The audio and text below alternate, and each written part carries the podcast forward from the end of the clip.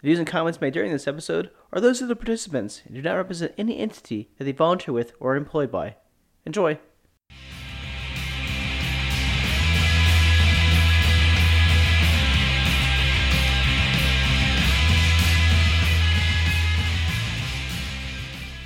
Hey everybody, welcome to the most Nomadic podcast where we discuss geopolitics, national security, and a bunch of nonsense over beers. I'm your host, Ryan Young, and joining me tonight is...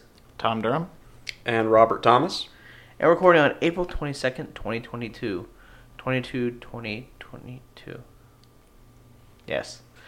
I think missed that by two months. Otherwise, that would have been Yeah. numerical. But we, then, did, we should, we should- I, I had this realization today. What I should have done actually was just that we done an episode on pod and just did it on 420, but like missed the mark. did, Um, you, did you hear in Denver on 420 it was 69 degrees at on 420? Nice. On the 420 at 4:20 p.m.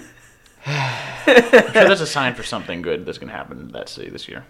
I'm sure, but no, this, no, it's not. This is post 2020 world. Nothing good happens.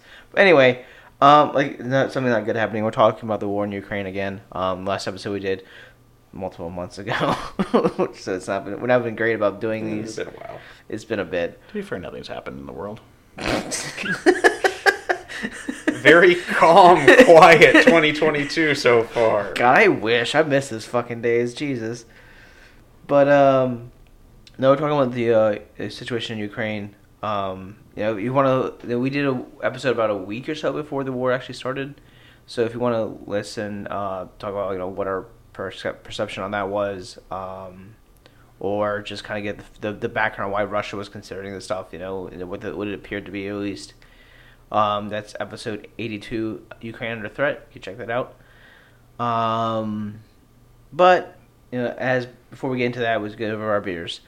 And today we're drinking uh, Obolon Lager. It's a Ukrainian beer. Just so that no one thinks that we're unbiased in any way about this topic. Glory to Ukraine. Yeah, it's a it's a, a brewery from well they're, they're yeah they're um it's like a, they make a bunch of different stuff. Obolon makes a bunch of different things like I think soft drinks and stuff too. But like there's this is like their beer and their it's made in Kiev. So. You know what? It pisses me. off. Why? Why don't? Why? Why does the U.S. not have good lagers? Like seriously, like, like I could like, I, I I've gone to like Thailand. There's great lagers there. There's there's uh, there's you know I had I went to this restaurant, Peruvian restaurant. They had these Peru lagers. I was like, they're really good too. Like all of our lagers are kind of weak bullshit. They're like it's light like beers. Like Yuengling is like a light beer. I think it's we. I think it's just we we, we have got way too in the IPAs.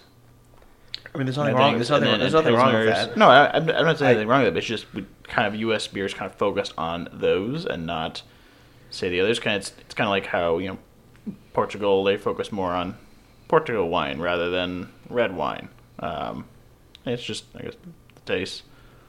I'm also not entirely sure that the American beer industry has centered itself really since pre-prohibition. Uh, it's still having some figure itself out moments. Still finding itself. But anyway, this Ukrainian lager is a solid one. Yeah, Yeah, yeah. it's- It's like it's like uh, you, you pick up a foreign lager. It's like ah, it's good, it's solid. It's a very good choice most of the time you, you, when you make it when you go to the bar somewhere in the world. Just not here. you gotta like, be like oh, it's IPA or it's a It sour. does say this it's or brewed with uh, old world recipes, so that's probably part of the reason why American lager sucks. We're not old enough yet to figure, discover them. It's something that is a civilization you discover once you hit past I don't know 500 years. Part years. of the tech tree. Exactly. It's after 500 years. It's like it doesn't matter how you know good your tech scene is. Like you, that's when you just have to wait. You, you just gotta wait. So we'll, we'll check in on American lager in uh, you know 25, 50. Yeah, so would make a good lager. Um. Anyway, so the first thing I really want to kind of bring up is the uh, lend lease so program that the U.S. put out. So essentially, it's the called the Ukraine Democracy Defense Lend Lease Act of 2022. It went through the Senate very quickly. The House is still not met to to pass it, but more likely that it will. Um, you know, essentially what it is is we haven't seen the lend lease since World War II. You know, basically it's just a way to expedite shipping weapons and equipment and, and whatever else to the Ukrainians to help them fight against the Russians. Yeah, and it's also a lot of people don't realize, even a lot of history buffs, um, just how much lend lease mattered in World War II. Um, even Stalin himself admitted that without it, they would not have won against Germany. Um, a lot of the times, a lot of those pictures you may see of Soviet forces in World War II, the Katyusha rockets and everything, those are Studebaker trucks most of the time. They were just made in Indiana and shipped out there, and then the Soviets put their own uh, label on them, um, along with other parts. Like a lot of that was was us. Uh, the, we kept the British Air Force going, even when we weren't supposed to. Like, uh, from my understanding, FDR was not supposed to. They would uh, leave some planes at the Canadian border, and then uh, the British would just come and uh, take them in the night. And then when they were legally allowed to do so, So they mysterious. did it. Yeah, exactly. Um, it was FDR's way of getting around it to help him, you know. People forget, underestimate too how isolationist the U.S. was back then. Um, but then that changed after uh, the Lend-Lease Act, and then before that, uh, FDR referred to the United States as the arsenal of democracy, which is probably one of the most badass terms ever to use to describe America.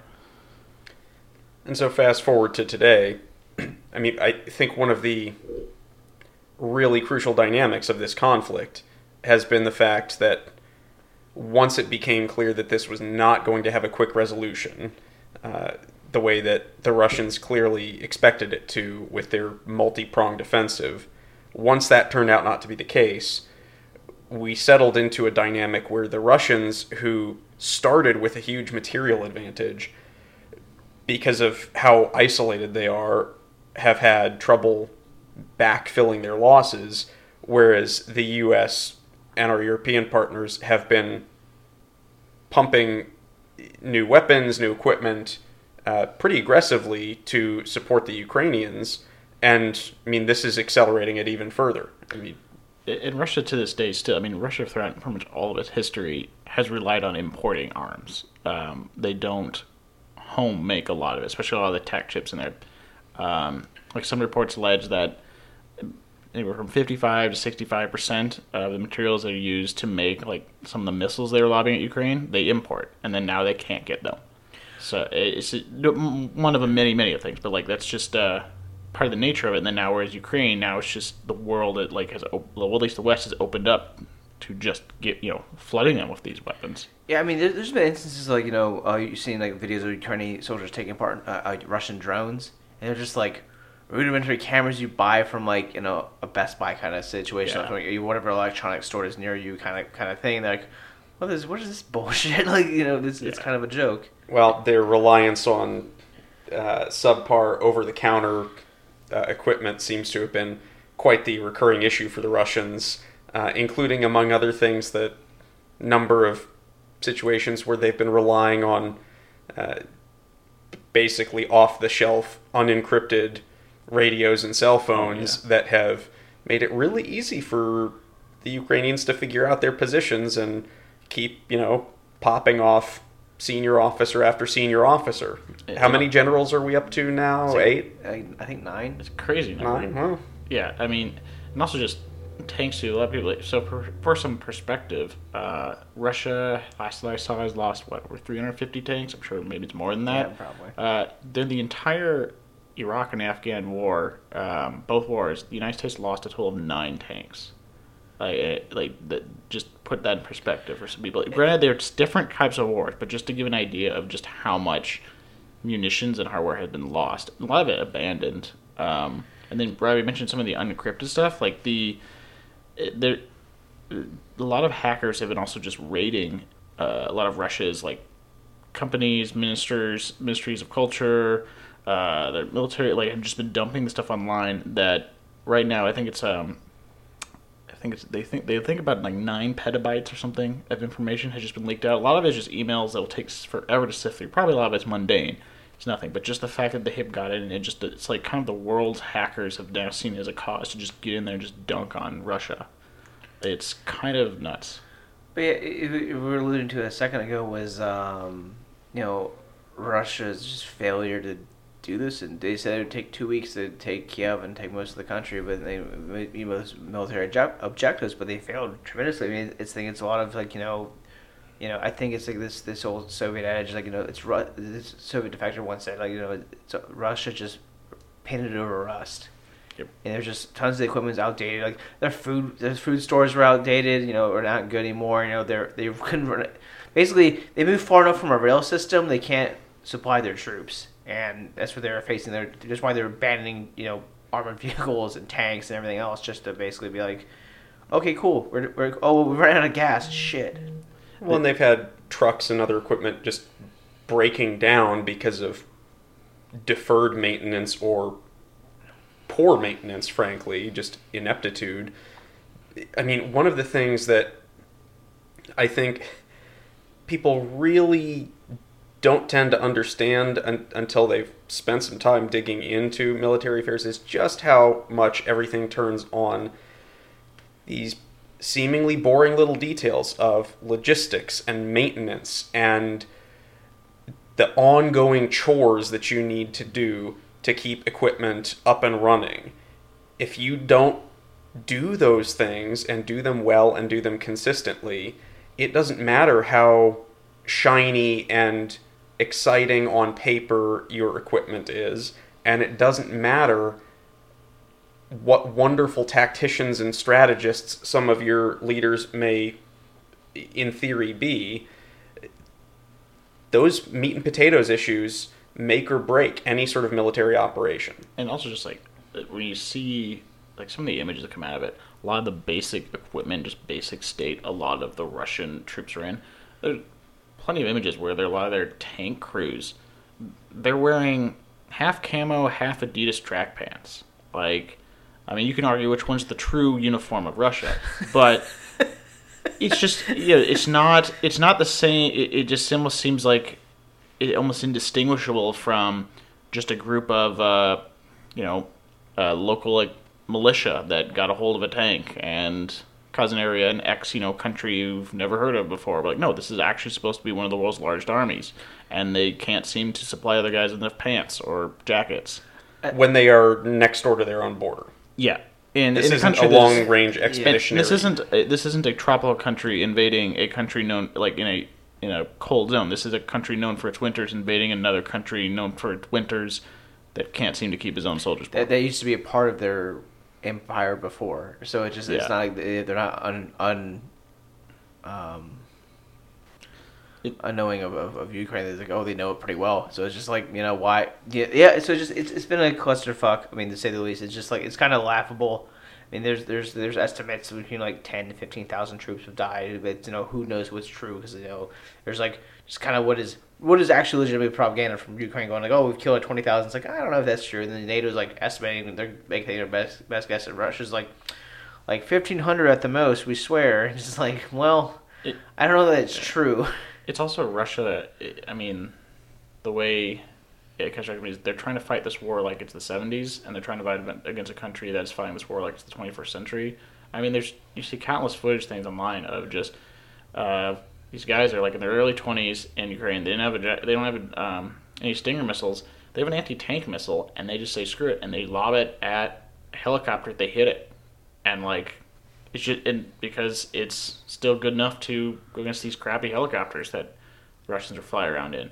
Uh, Russia at no point managed to establish air dominance. I think part of it is is like their own hubris, and then uh, like Putin's own hubris failing for this, but also just I mean many countries throughout history have fallen into the false like romanticized version of the the decisive battle, the one battle, and then you and you win the whole thing. And really, the history of war is that you're really it's really hard to find examples of just where one battle and then the whole war like it was over. Those are really rare occurrences. Well, and I think part of what has led the the Russian leadership astray in the decision to start this war of aggression in the first place, but also the way that they've attempted to prosecute it, has been just a whole tangled knot of different kinds of romanticized myths that are out of touch with reality. But even prior to that, I mean, the the things that a led to this kind of criminal behavior on the kind of uh, of the kind that we're seeing from the Russian state and that led to the incompetent execution of it they aren't problems that emerged overnight they are also the product of a rot of corruption Oh, yeah. that has permeated the institutions of the Russian Federation for, for decades now. And so, you know, all kinds of money that could or should have been going to some of those basic meat and potatoes maintenance things that I talked about, you know, was lining the pockets of cronies of the leadership, for example, Oh, yeah. instead of, gee, maybe we should rotate the tires on this truck so that it doesn't have, you know, one or two of them just pop and bog it down two miles down the road. It's also um, not just a issues that plague the Russian Federation. I mean, this is stuff that's permeated from the Soviets and, before, and even before that. It, it, Russia has a long history of where the state security forces are usually in some kind of like a, a constant fight with the military, and usually state security forces win because and um, like a good example of this is Stalin was uh, really wary of war heroes, particularly like people like um, General Zhukov, because he was afraid that they'd get way too popular and then they'd come after, like they'd try and stage a coup, and so that's usually why things like the KGB have usually held a little bit more power than the military, and so that that over time, then what that does is that siphons off so much from the military itself and weakens it from you know constantly moving generals or them mysteriously dying and whatnot. And the, it's continuing in the Russian Federation as well that you end up with a military that is crippled, and not crippled, but sufficiently we- weakened. Not that there's been any shortage of different individuals or groups of people that Stalin was irrationally paranoid Oh, no, about, no, yeah. or that Putin's been irrationally paranoid Exactly. about because they're clearly very secure men. Oh yeah, of course. Um, Big, the biggest, strongest men, obviously. Yeah. Obviously, the men who run right bears and things. yeah, Yeah. But anyway, back to the the lend lease. So, because we, we, what we've seen like across Eastern Europe is basically NATO allied countries who have Russian equipment are like, here Ukraine, take our. Uh, I think Slovakia gave a S three hundred air defense system, and like there's been other instances of like helicopters and tanks and stuff like that. Like the Czech Czech Republic has tons of T seventy twos. Um, they're like, oh, we'll do this and get new Western European or American tanks. Okay, cool, fucking whatever. You know, but it's like, well, you know, if we're you know really doing lend lease and offering weapons to Ukraine, like, I think it's time to make Ukraine a nuclear power again. I think, I think, I think, That's you know, a can of worms. you know. Uh, I mean, Ryan going same time- straight for the escalation. I am so Let's do shocked. this shit. I am um, astonished. And Nuclear for those who haven't seen, Ukraine claims it now has more tanks than started the war. With, with- Even if it's even close to being true, even if that's even close, that is well, a hilarious, but two also like incredible in just terms of like the number of they've seized back from Russia and gotten from uh, other allies. But and also I think a lot of it is there are alleged reports. Um, granted, I have not seen all these confirmed that, but I this wouldn't surprise me. Is uh, that a lot of Russian tank crews are running with like one less man you're supposed to, and so for the if you're not really aware, so the main tank, most of the tanks Russian use require a three man crew, commander, a gunner, and a driver. Um, and then when you have a person that's down, or you miss one, then you have to have someone who's doing the job of two people, and that does not go well. That's like have a it's like going to a restaurant and then you find out that your waiter is also the cook. Like, sure, maybe you can get it done, but that's not going to be easy. And whereas the Ukrainians are fully staffing their tanks, and that makes a huge difference. And let's not downplay the fact that the Ukrainian farm tractor has proven itself to Oh. be the apex predator of the ecosystem. Oh, exactly. I cannot wait for after uh, the war is done. There, you know, there's gonna be some news outlet that's just gonna go interview some Ukrainian farmer who just got five of these tanks in his yard because the Ukraine's version of the IRS has said that, that you, any munitions you seize, you don't have to claim as income. No taxes. Exactly. Uh, and so it, you're just going to claim it. and he just there's going to be this part farmer that's just going to be proud there because a whole section of his farm he's just taken up with just these tanks. I cannot wait for those news stories because they'll be hilarious, but also it will mean you know Ukraine is Free. free. So speaking of seizing and liquidating things, there's um, there's right now in Congress a, a bill that got introduced. It's called HR six nine zero three zero. Six nine three zero. It's catchy. Uh, asset seizure for Ukraine reconstruction. Basically, what they want to do is use funds that we you know that have been frozen by the U.S. um, of Russian assets, you know, from banks, you know, Putin cronies, Putin himself, all that kind of stuff, which you know, at this people estimate it's like 100 billion at, at the least, maybe way more, probably, probably sure. way, way more.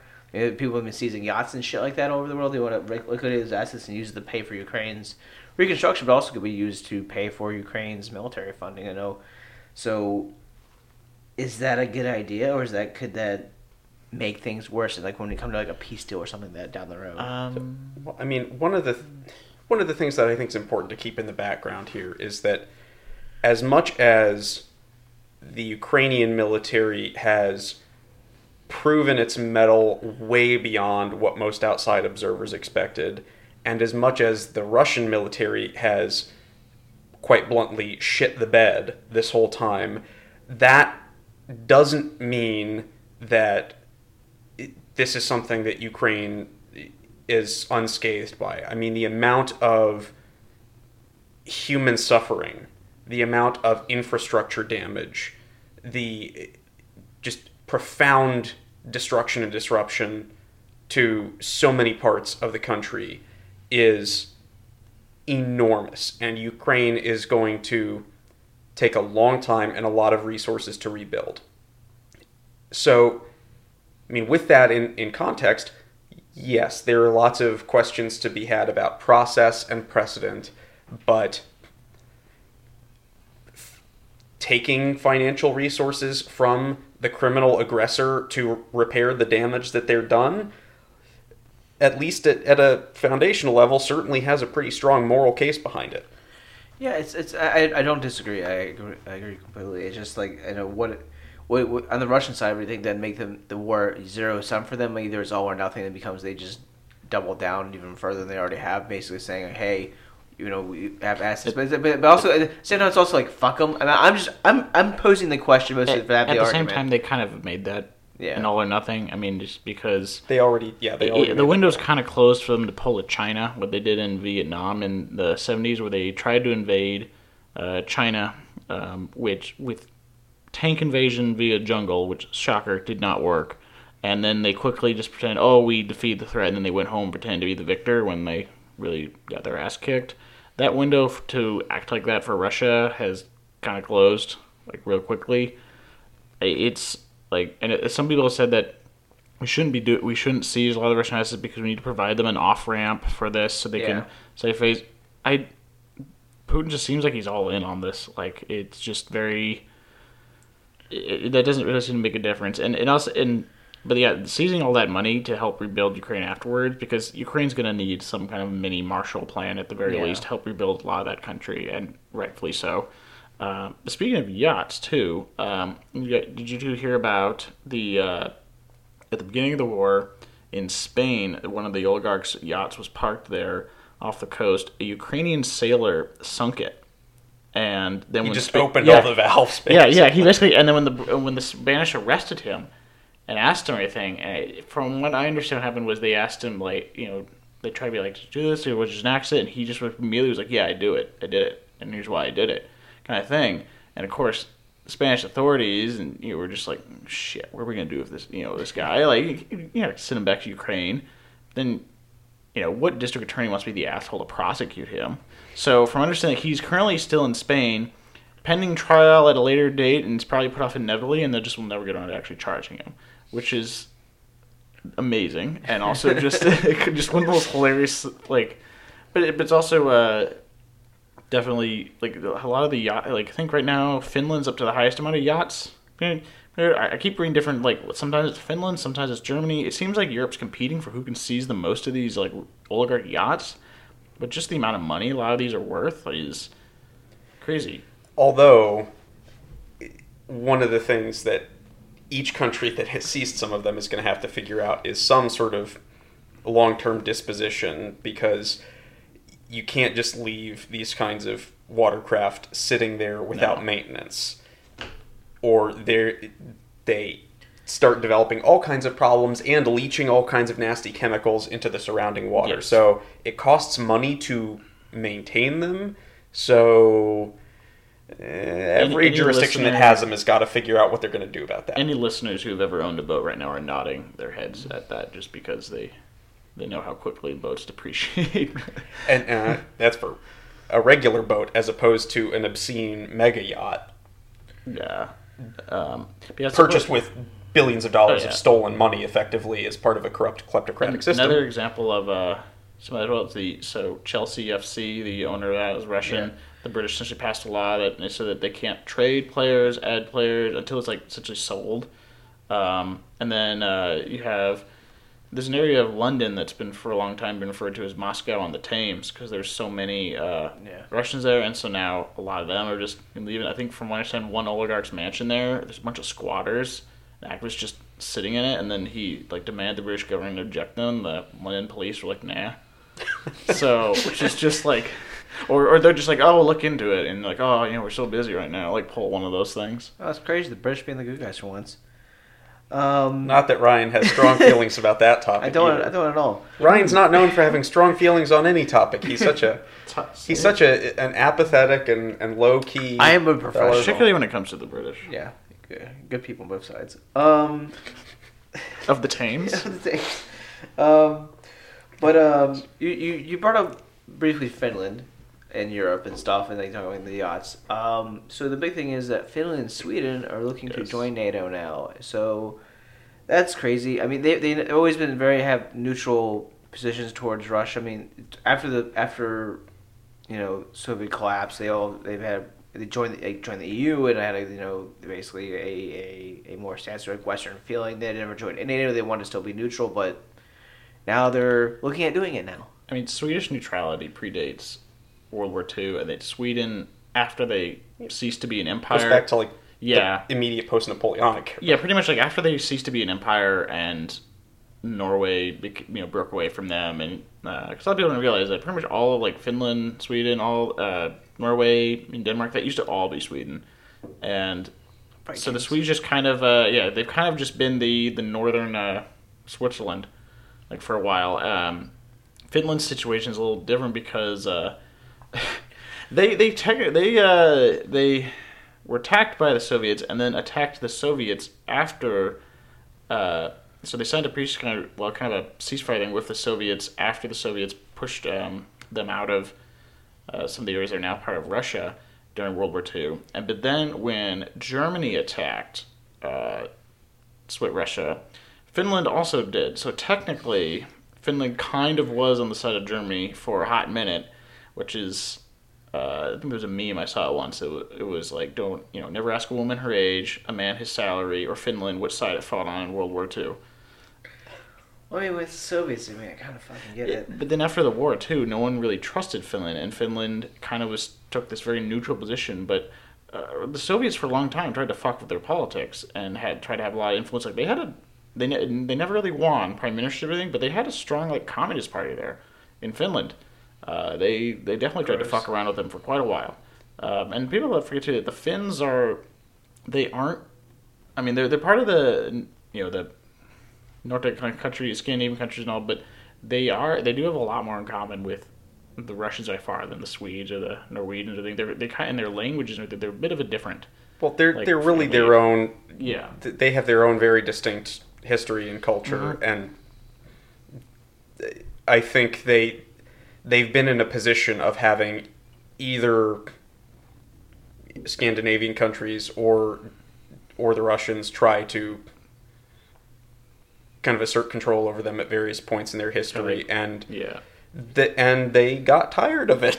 Kind of like the wait, yeah. I mean, But which nowadays- which the Estonians, nowadays Latvians, good- and very good terms with the Lithuanians would definitely sympathize with that position because their history is either being told you're Polish now, oh no, now you're German, okay, no, now you're you're Soviet. Like that's similar situation. I mean, I mean, the, the most notable thing coming out of this is that they aren't jumping together because originally they're all like, okay, if one of us joins NATO, both of us join NATO. Now they're both having separate discussions on it at this point. I think I think Well- they, they're having separate, but it seems But like it- though it's they're still going to come in together for it. I think part of it is Sweden's just being practical because they can their position neutrality will make no longer make any sense when they're stuck between two NATO countries. yeah. And so I'm old enough to remember when.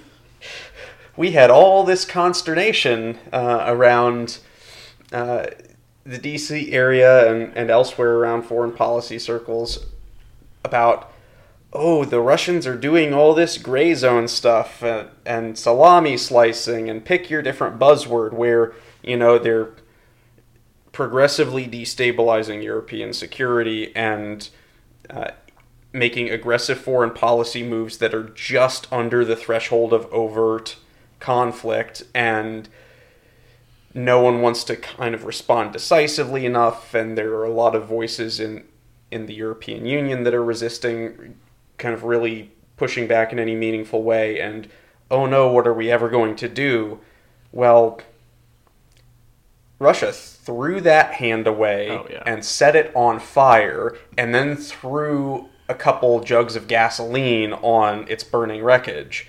They ended up creating a situation now where you have Finland and Sweden not just sort of toying with the idea of joining NATO, moving forward in, in what could be like an exceptionally fast accession to NATO uh, in in a matter of months. You've got German rearmament.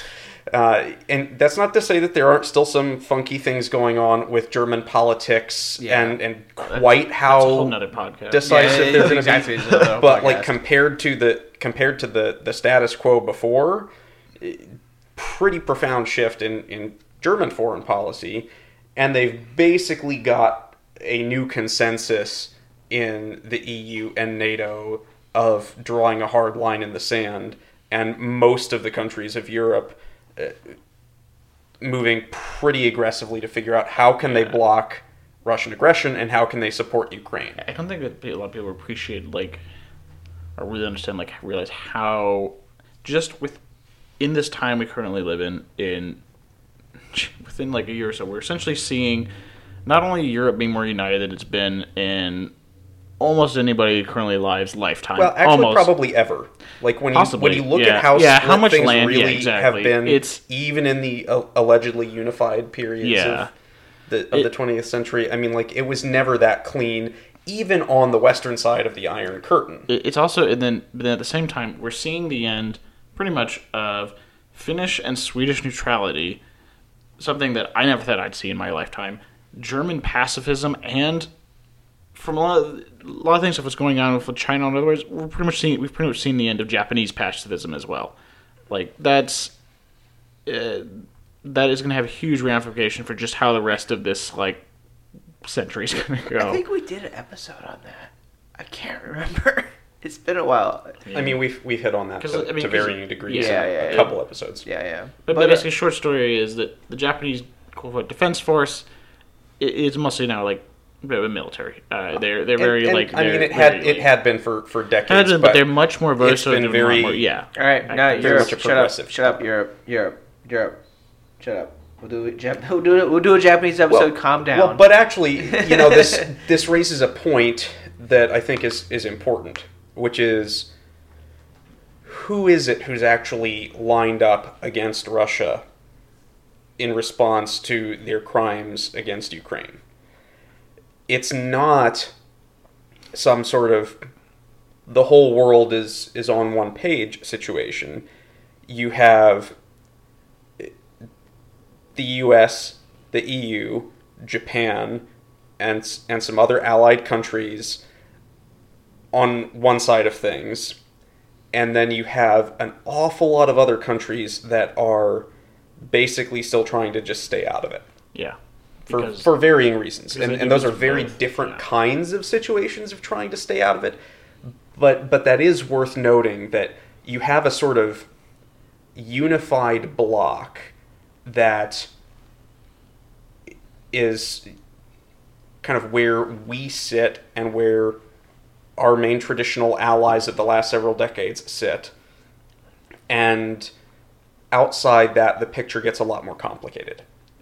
Yeah. It's it's also like uh, this. We're going to focus on the EU sanctions, but honestly, like the thing that's done probably the most damage will because I touched on earlier like how much Russia imports for all, but now you have you know Japan, Singapore, and Taiwan are also not like line up to immediately uh, not export like more of those to, to Russia. Like that's gonna do the most like damage. That's incredible because before with other things it was usually slap on the wrist or attempts by Europe and the rest of the world kind of didn't do as much, but now you have other you know you have a lot of these other players involved. Um, which so like a lot of people constantly refer to the only one who cares about Russia thing is the West, or the only one is the West. I mean, it, it's not that anymore. It's a it's much of a coalition because, and also just the irony of calling Japan the most eastern country in the world part of the West is itself kind of just funny and just erroneous. But anyway, it's you uh, go far yeah. enough east, it becomes west. I true actually. Yeah. So Japanese maps at, uh, in Japanese schools um, have Japan at the center of the world. Um, if anyone's That's never done that's before, true in, it's fun in to- an awful lot of Oh, I know. It's fun to look up though, like what a world map looks like in other countries. Oh, yeah. 'cause You can see how it's See uh, how they're all wrong. And how many of them forget to include New Zealand? Well, literally all of them are wrong because you can't properly represent a globe on a. Shut up, nerd. I'm just making a bad joke. Okay, God. But anyway, Part of my job is to spoil these things for you, Ryan. I Ryan. know why do It's I. I just want happiness. Part of why you part of why you bring me here is to ruin your dreams. I, I, I just want happiness. After Rob's God like, made fuck Ryan, you. he then made Rob so that Rob could spoil Ryan's fun. Make sure Ryan doesn't have too much fun.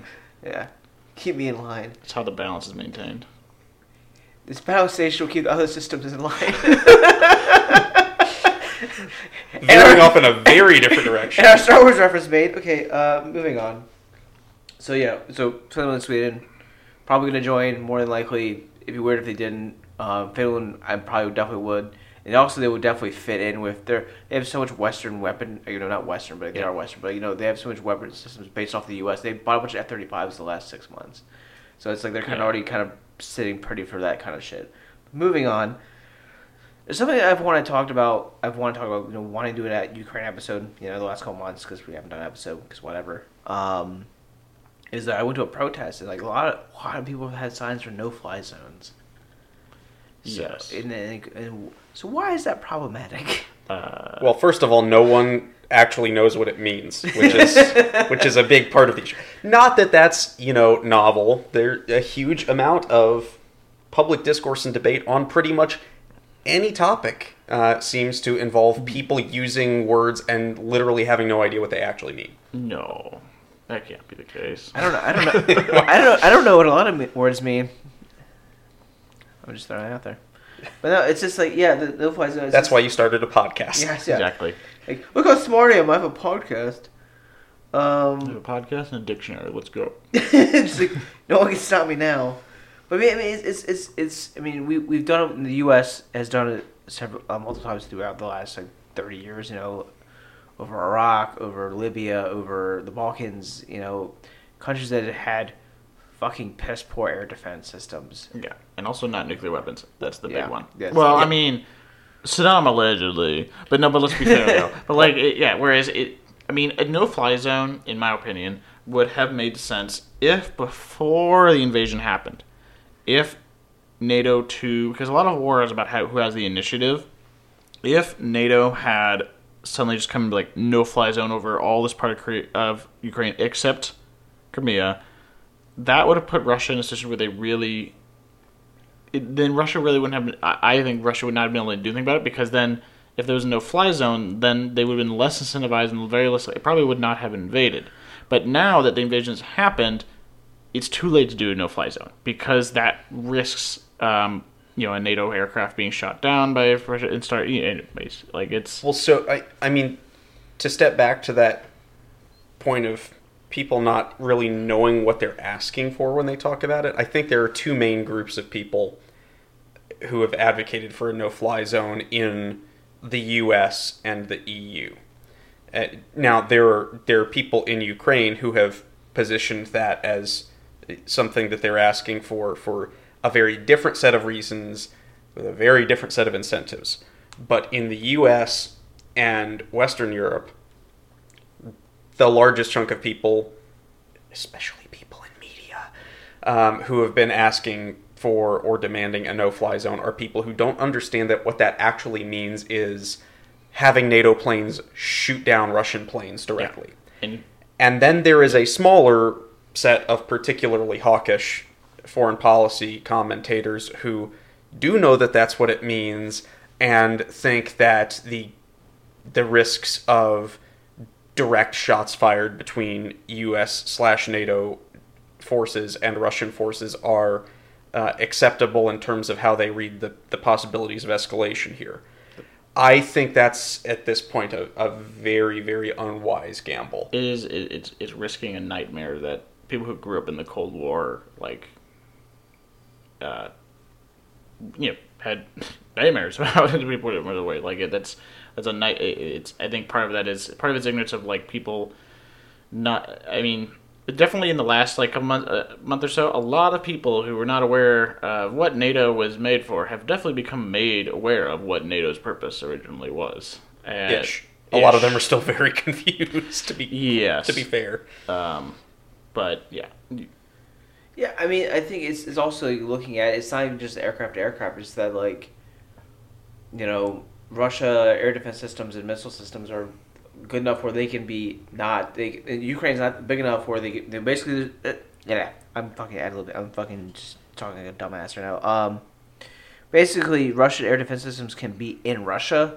which would require our aircraft to go into Russia and bomb Yes. those targets, which is really problematic and would lead to That's a whole nother escalation. layer of If it's- escalation. yeah. another thing too, legitimately, you a lot of people don't understand. Ukraine is the second largest country in Europe if you count Russia as part of Europe. If not, then it's the largest country in Europe. It is huge. Um, main, like Iraq, I, I mean, I haven't done the measurements on it, but I am pretty sure. I think you could probably fit at least four or five Iraqs in Ukraine. And the difference though is I don't, I don't Oh, know. maybe. I don't know. I don't know, I but like you, you fit, you can fit math, more. but that sounds Um, off.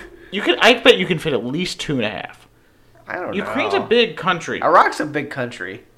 I think if you visit It's Iran, that- Iran just- is three times the size of Well, Iraq. Iran's is, Iran's fucking huge, but Iraq's still. But no, pretty it's just like securing the airspace over Iran. I mean, Iraq. Ukraine is about 1.4 times bigger than Iraq. For your for your Okay, reference, no, I was wrong. using I- the I magic wrong. of Google, What I did you, wrong. What did you Google to find that? Size of Iraq versus size of Ukraine. It's not, it's not that I- hard of a search I term. love it. Yeah, still, I it's mean, like, Iraq- yeah, it's like- that's- it's- it's- I can't believe that's the result. like, Not- I mean, at the same time though, like that's that's still that is a it's a Are you large surprised that country people have secure. been looking for that info? A- that would be a large country to do Yeah. a no-fly zone over. I mean, uh, Iraq was li- would was easier for a variety of reasons. One being that there wasn't Russian planes flying around in it, and that Saddam's air force was annihilated in like I three mean, they were days. sort of Russian planes. Oh, so yeah, Russian Even older yes, no, no, no, I mean. Russian-owned planes, not Russian model planes. Um, but yeah, it's But it's I- a, it's a much more like just securing an airspace the size of like, Ukraine is not a small feat to begin with. It basically my point. Uh, regardless if it's 1.4 or 3 Iraqs in size. But I, I also think it's really crucial to stop and think about the internal dynamics of Russian politics and the morale and discipline of the Russian armed forces and how that changes when you shift from this is a war that we're basically coming up with all kinds of crappy justifications of for why we are invading our neighboring country versus this is a war of survival against the evil scary western alliance that desires our destruction that i mean f- that framing domestically in russia is very very different Yep. and i i think there's a very very strong risk that having that kind of a direct involvement by US or NATO troops whether it on the ground or in the air basically makes it easier for Russian leadership to get much more cohesion and support and It- higher morale Yeah, also too, behind what they're doing. I mean, and it escalates what their terms of negotiation would be for ending the conflict. and misunderstandings can escalate exceptionally quickly. Um, the Cold War is we don't have time to go into, but the Cold War is filled with many of times where there were misunderstandings that caused escalations that got us close on multiple occasions to a nuclear war. A, a this- nuclear this- apocalypse. Yes. Um, yeah. To be there, there's other ways like like the, this in the middle in a war like this, particularly with Russia like on pretty much now like um, being pushed back as it is and doing as poorly as it is. This just opens up another can of worms and a whole nother many scenarios where we could get another one of those situations. And yes, yes, we the nuclear apocalypse didn't happen in those other scenarios, but history is not a does not a guarantee how something happened in the past is not a guarantee of how it'll happen in the future. And we lucked out an awful Oh. lot during the Cold War. Exceptional amount, yes. But I mean, speaking of multiple scenarios, there is, I think, a whole nother podcast episode and then some worth of discussion to be had about what are the range of possible outcomes Yes. given where things are now. Because there is, I think, virtually no likelihood that what you end up is eh, what you end up with here is basically a return to the status quo ante. no. There, but there is a huge range of very, very different scenarios for what the alternative outcomes could be, and I don't think we have eh, many of us done enough digging into what do those possibilities look like, which ones are better or worse, and how can we actually steer towards some better scenario outcomes versus ones that are going to be especially nasty for a long time to come. because this could go on for quite a long time. I mean, just a, a- like casual viewing of Russian history would show you how every time Russia has engaged in a war offensively, um, it most of the time it has ended one of two ways: either they win because they overwhelm their enemy with just wave after wave after wave of people, or as Futurama fans would know it as the Zap Brannigan strategy. But the or what happens is throwback. after throwing wave after wave of men something, it actually causes internal breakdown within Russia itself. Um, a lot of times, that's how when Russia fights an offensive war, that has ended up happening. Again, history is not a guarantee of how things will go in the future, because that is a mistake many people have made in the past. Is assuming history, you know, guarantees their outcome. But this is not a country that historically has given up quickly, uh, militarily. And it's also not one that has a stable and robust set of institutions. or gives a damn about it. The conscripts this is just throwing at like yeah the front line. I think I think in a, um, so we're running out of time, so I'm gonna end on this. I think uh, back to what Rob was saying before. You know, you know this will change everything. It's kind of like even. God damn it, Kevin. Uh, we're grilling after this. That's why Kevin uh, True is making an appearance at my home, uh, not for the podcast, but anyway.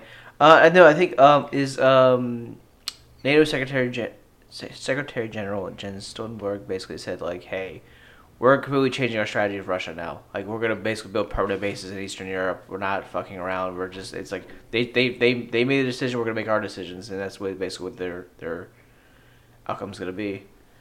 But uh, as much as there's some things I'd like to cover tonight, uh, we've kind of gone past our time. So uh, that was almost dramatic. Thanks, guys. Thank you for Thank having you. us. Yay!